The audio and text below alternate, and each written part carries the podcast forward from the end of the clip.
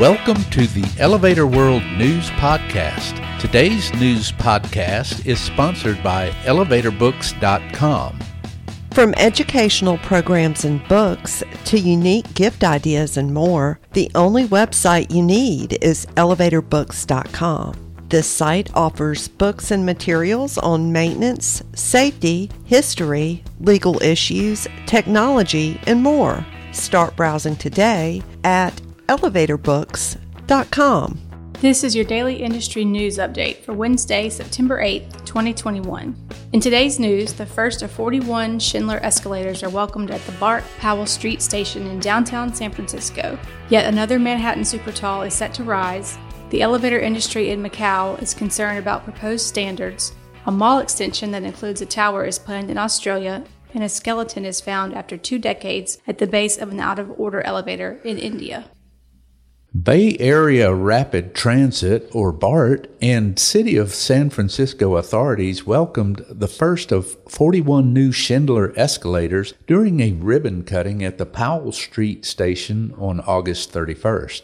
Happening in conjunction with the Market Street Canopy project that will provide protection for the units and revitalized station entrances, the $96.5 million escalator project is the largest such project in BART history.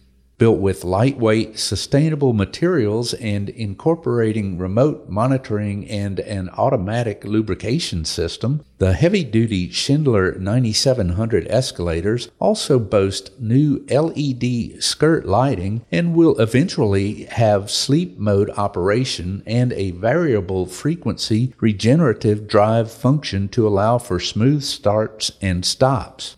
In addition to Powell Street, new escalators are going in at Civic Center, United Nations Plaza, Embarcadero, and Montgomery Street. Demolition preparations at the 105 year old, 15 story former Metropolitan Transportation Authority headquarters are ramping up at 343 Madison Avenue in Midtown East Manhattan to make way for a 1,050 foot tall commercial super tall by prolific Manhattan architect Kohn Pedersen Fox, New York YIMBY reports. The 74,120 square foot development by Boston Properties is expected to yield 748,618 square feet of office space, 2,130 square feet of retail, and 2,372 square feet of underground paths for the future East Side Access Project and Grand Central Terminal. Given the existing building's relatively short height, demolition could be complete this winter. Slated for completion by 2026, the new Supertall will have a glass curtain wall with angled spandrels and featured landscape terraces. The elevator core will be positioned in the eastern elevation, which is defined by a rectilinear volume that will likely run the height of 343 Madison Avenue.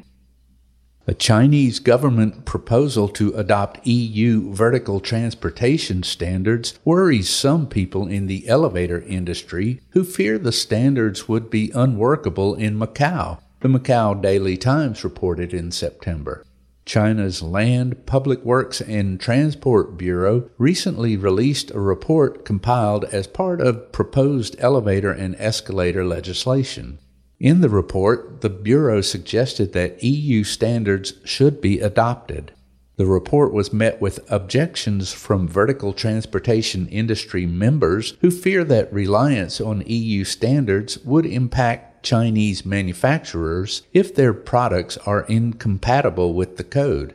Chinese made elevators are prevalent in Macau, the source said. Opponents noted that European and Chinese standard updates are not synchronized.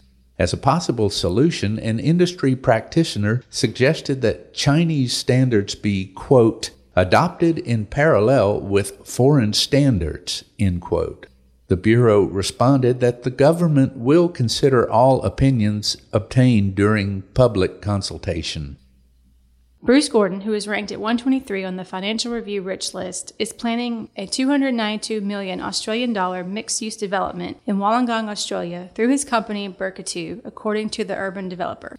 BVN designed the plans, which include a 45 meter high commercial building and 402 apartments across three towers of 120 meters, 57 meters, and 65 meters. A new plaza, through site links, a cinema, live music venues, and a gym with a pool are also in the plans. The Wollongong development has a range of building styles taking cues from the existing buildings and surrounding area. The vision for the site was to provide a high quality, mixed use development supported by a significantly enhanced retail ground plane and mix of uses, according to the development application. Skeletal remains of a man were recovered when an out of order elevator was opened at OPEC Hospital in Kaili of Basti district in Uttar Pradesh, India, for repair after being non operational for 24 years, India.com reports.